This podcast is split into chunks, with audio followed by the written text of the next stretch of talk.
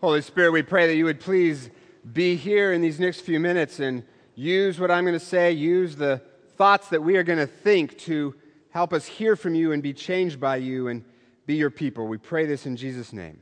Amen. I want to welcome those of you watching in the community center and watching online. It is great to have you with us, as well as all of you here. Awesome to have all of you on a sunny day.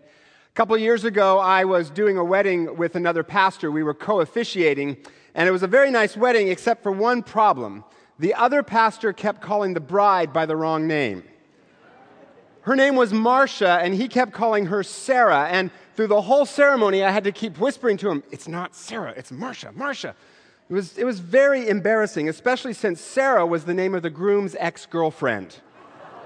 Yeah, that wasn't good. That was awkward. The bride was very gracious about it, though.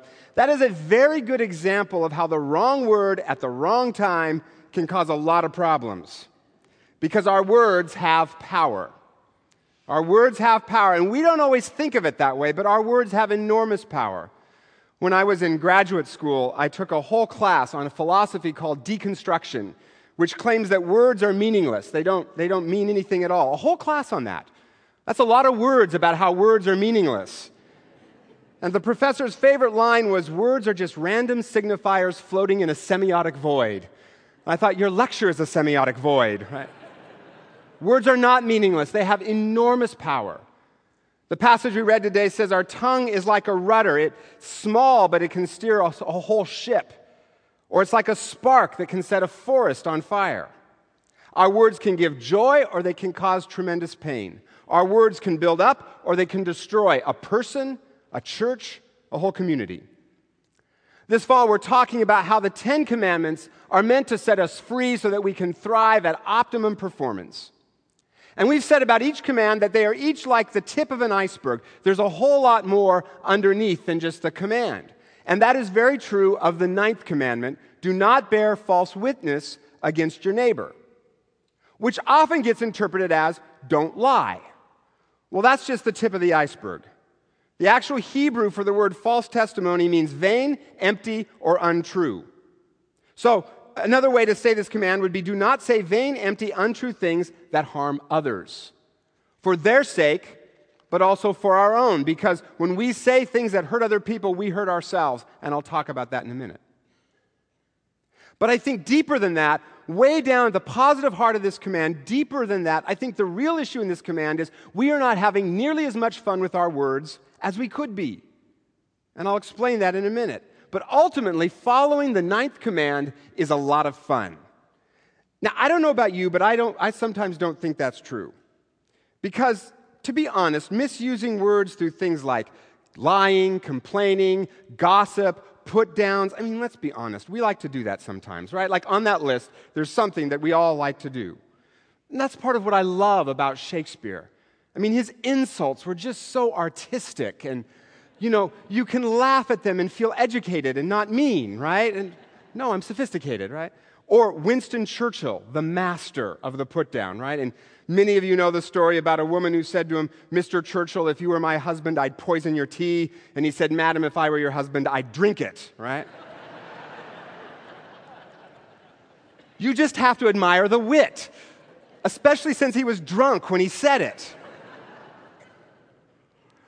So, you know, the ninth command is kind of hard because we think, oh, it's just so much fun to complain and gossip and all of that stuff. But you know what I've been discovering, I'd say in the last couple of years? That it's actually way more fun to bless and empower other people rather than tear them down with our words and misuse our words. Which we do in all kinds of ways, don't we? We misuse our words in all kinds of ways, and that's really what this command is about. Don't misuse your words. For instance, we do it through lying which causes all kinds of problems. For starters, it manipulates other people, usually to their harm. You know, if I am selling my house and I misrepresent its true condition and the person buys it, then I've done that person a lot of economic damage. But, but more than that, it doesn't hurt just the other person, it hurts also me because if we lie, we have to keep our stories straight, and eventually that all gets kind of stressful. We might get discovered at some point, and that breaks down relationship but it can erode trust in whole communities. We are a nation of people that do not trust one another anymore because there's so much lying.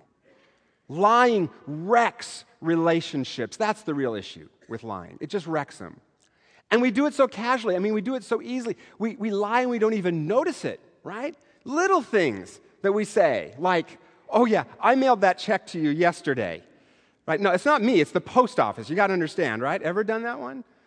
Or how about, yeah, I don't really watch much TV. Oh, occasionally PBS. Oh, far out. You're watching Desperate Housewives and Entourage, and you know it, right? I mean, I've watched those shows as a sociological study to understand what my congregation is watching.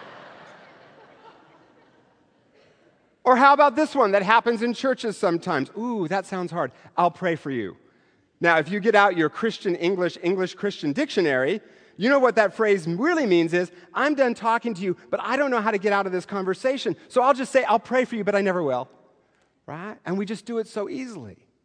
Now, I am not saying that it's wrong to say, I'll pray for you. I mean, sometimes that is the only way we can end a conversation. It's the only thing to say. I'll pray for you. I've said it many times. But years ago, I made a commitment to myself that if I say that phrase, I'll actually do it. Now, I know the whole issue of lying, it raises all kinds of questions. You know, is, is, it ever okay to tell a lie? You know, what if it's to protect someone's life? I mean, isn't there any circumstance that you can tell a lie in? You know, like, what about, honey, does this dress make me look fat?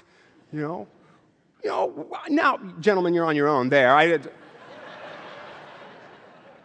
you know, and I'm certainly not saying that we have to be rude, you know, don't have to say something like, oh no, dear, it's not the dress, right? You know, don't have to be rude.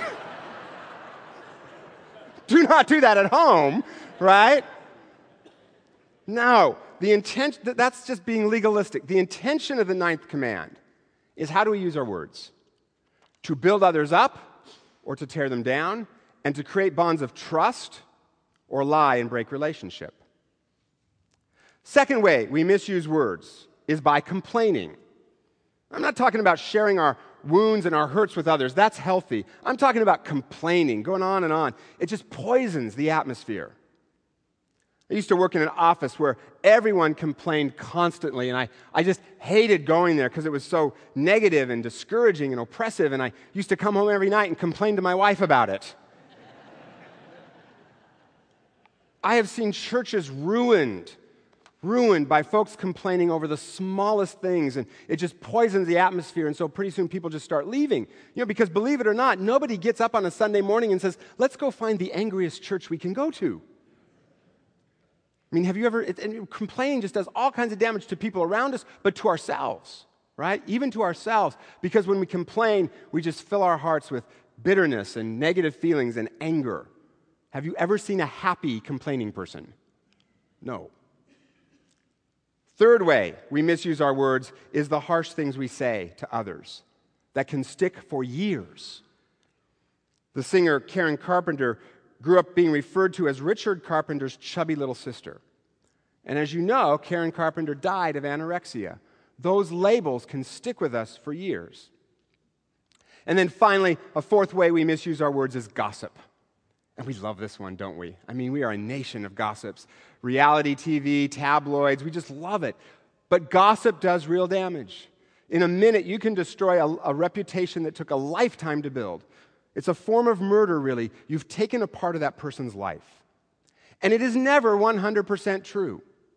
Let me say that again. Gossip is never, ever, under any circumstances, in no point in human history has gossip ever been 100% true.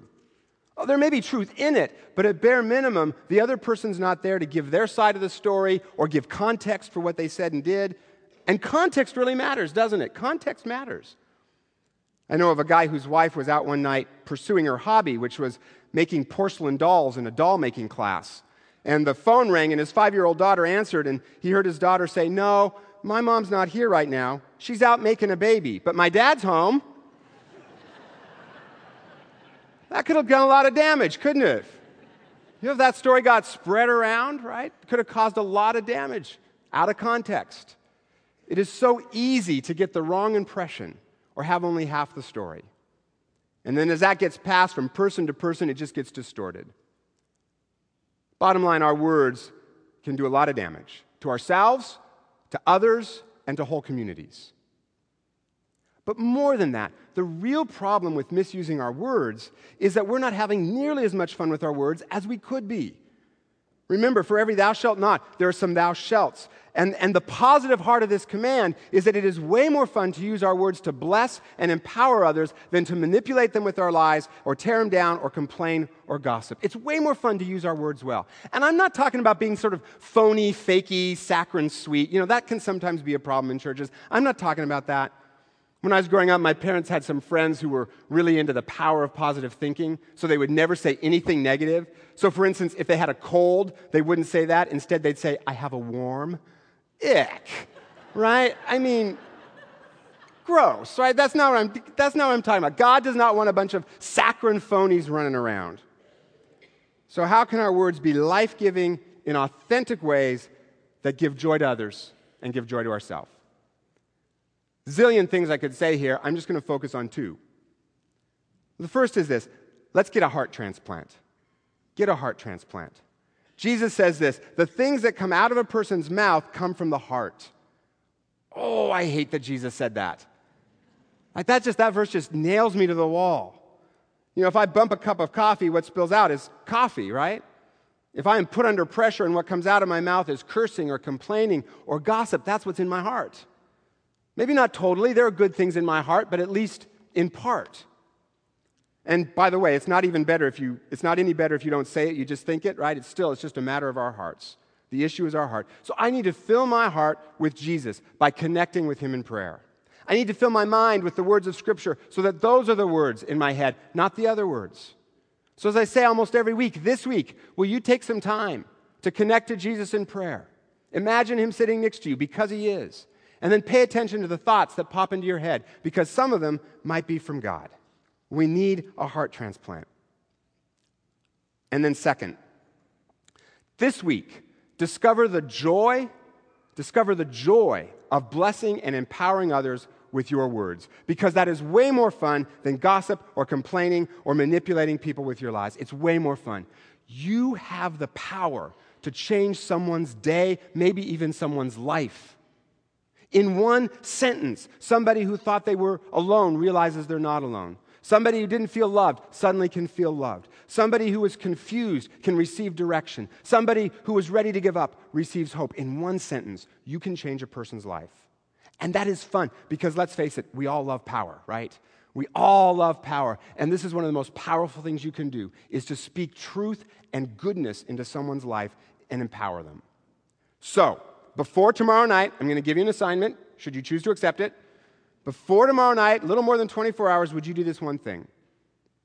Say to a coworker, neighbor, friend, spouse, child, say a sentence that starts with this phrase You know what's great about you is. And then just pause there before you fill in the blank.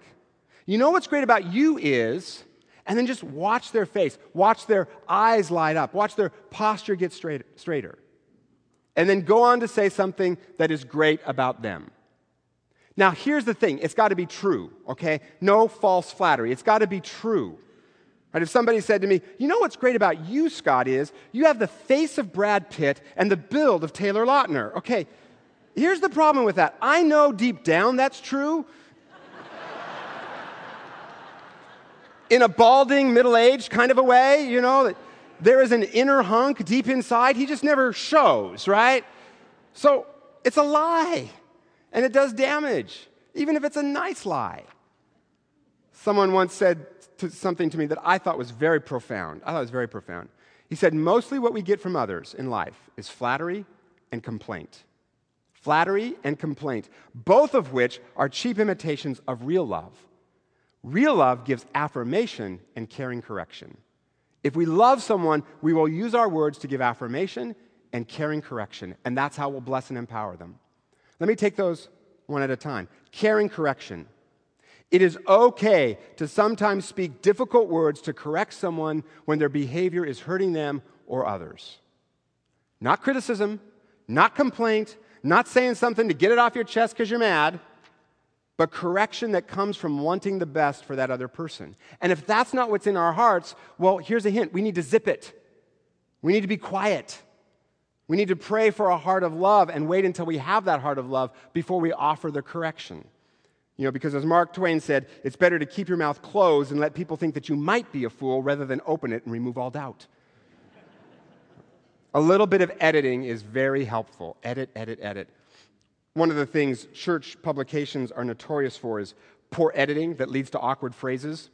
And every Christmas, we put out an alternative gift market catalog and the, that lists things that you can give money to to help folks in need. Things like buying a chicken for a family in the developing world or you know, providing scholarships for people to go to school.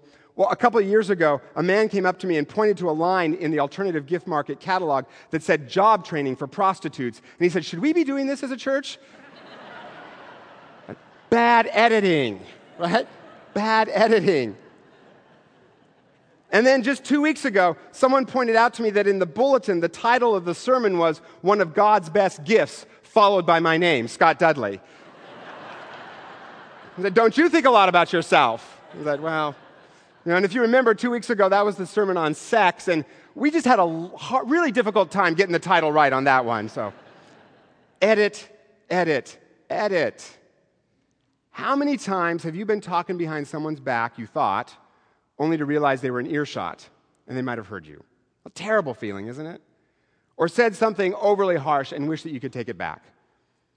You know, most radio and TV broadcasts have an eight second delay button. So if somebody says something inappropriate, the producer can hit the button and bleep that part out. Don't you think God should have equipped us with an eight second delay button? I mean, I could have used that over and many a sermon, I could have used the eight second delay button, right? Now, none of that means that we can't correct people. Jesus often told some hard truths, even used strong language. He called the Pharisees a brood of vipers because they wouldn't listen to him any other way.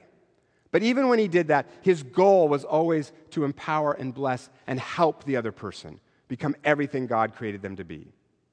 So before we go saying the hard thing, we need to do a serious gut check. Is my motivation anger or wanting to feel superior, or do I genuinely want the best for this other person? And since, as Calvin said, the powers of self delusion are infinite, probably ought to run that by someone else as well, just to check our, check our hearts. And by the way, that's John Calvin, the theologian, not Calvin Klein. He might have said it too, I don't know. But more than caring correction, more than caring correction, another great way to use our words is to discover the power and the joy of giving honest affirmation. Of saying sentences that begin, you know what's great about you is, or you know what I admire about you is, and then just watch that person change. Let me give you two examples. Two examples. My wife has a friend who goes to another church, and a while back, some women came to that church dressed in a really low cut shirt, grungy jeans, a lot of makeup, a couple of piercings, and nobody in that church would talk to them. They talked about them.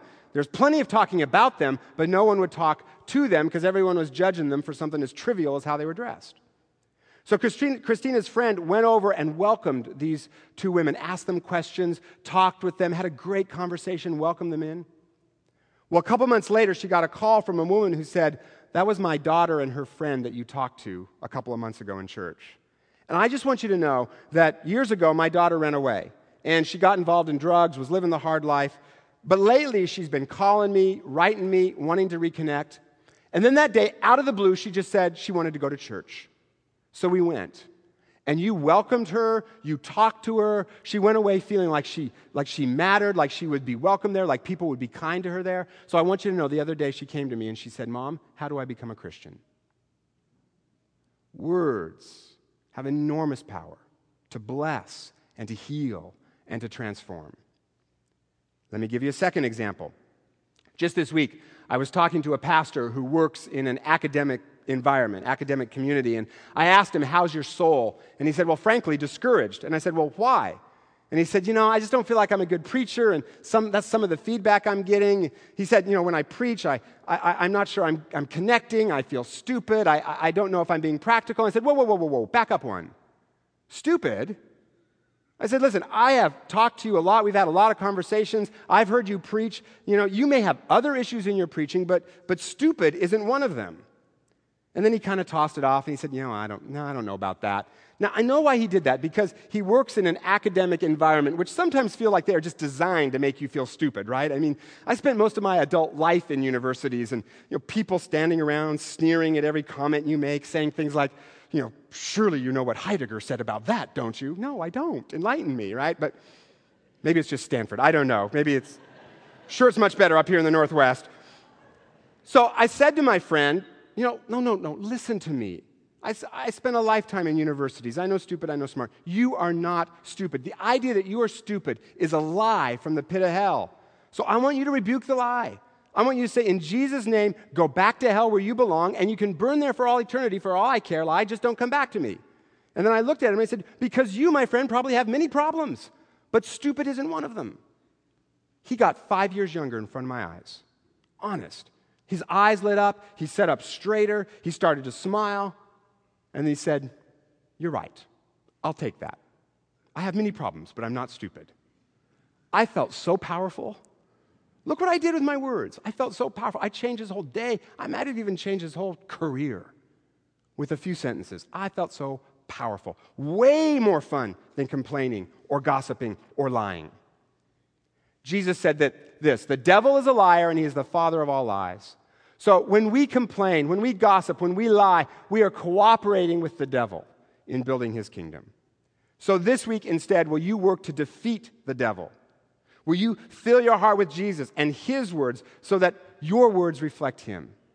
And will you live truthfully, AKA don't lie, so that people trust you and you have solid, trusting relationships with the people around you? And sometime before tomorrow night, will you say to someone, You know what's great about you is?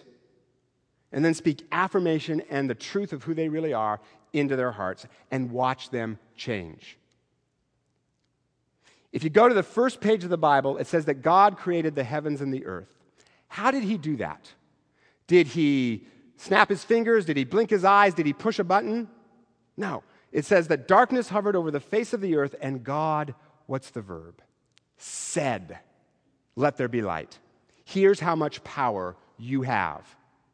When we use words to build up and bless instead of tear down, to create bonds of trust rather than lie and destroy relationships, when we give loving correction and a lot of honest affirmation, we become co creators with the Word of God, bringing light where there was darkness, life where there was death, joy where there was sorrow, and hope where there was despair. And let me tell you, that is the most fun you're ever going to have with your words. Anyone can tear down and destroy. That is not hard to do, that's easy. Only God can bring life. And He can do that through our words. That's a lot of power. So, tomorrow, before tomorrow, today, just try it out. You know what's great about you is it'll be a lot of fun.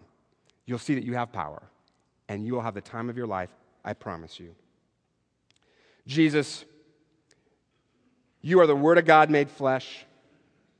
And so we ask that you would fill our hearts and fill our minds with you, so that the words we speak reflect your heart, so that the words we speak reflect your love, and so that the words we speak will bring life and light and hope and joy as we partner with you in the redemption of this world. We ask this in your name, Jesus. Amen.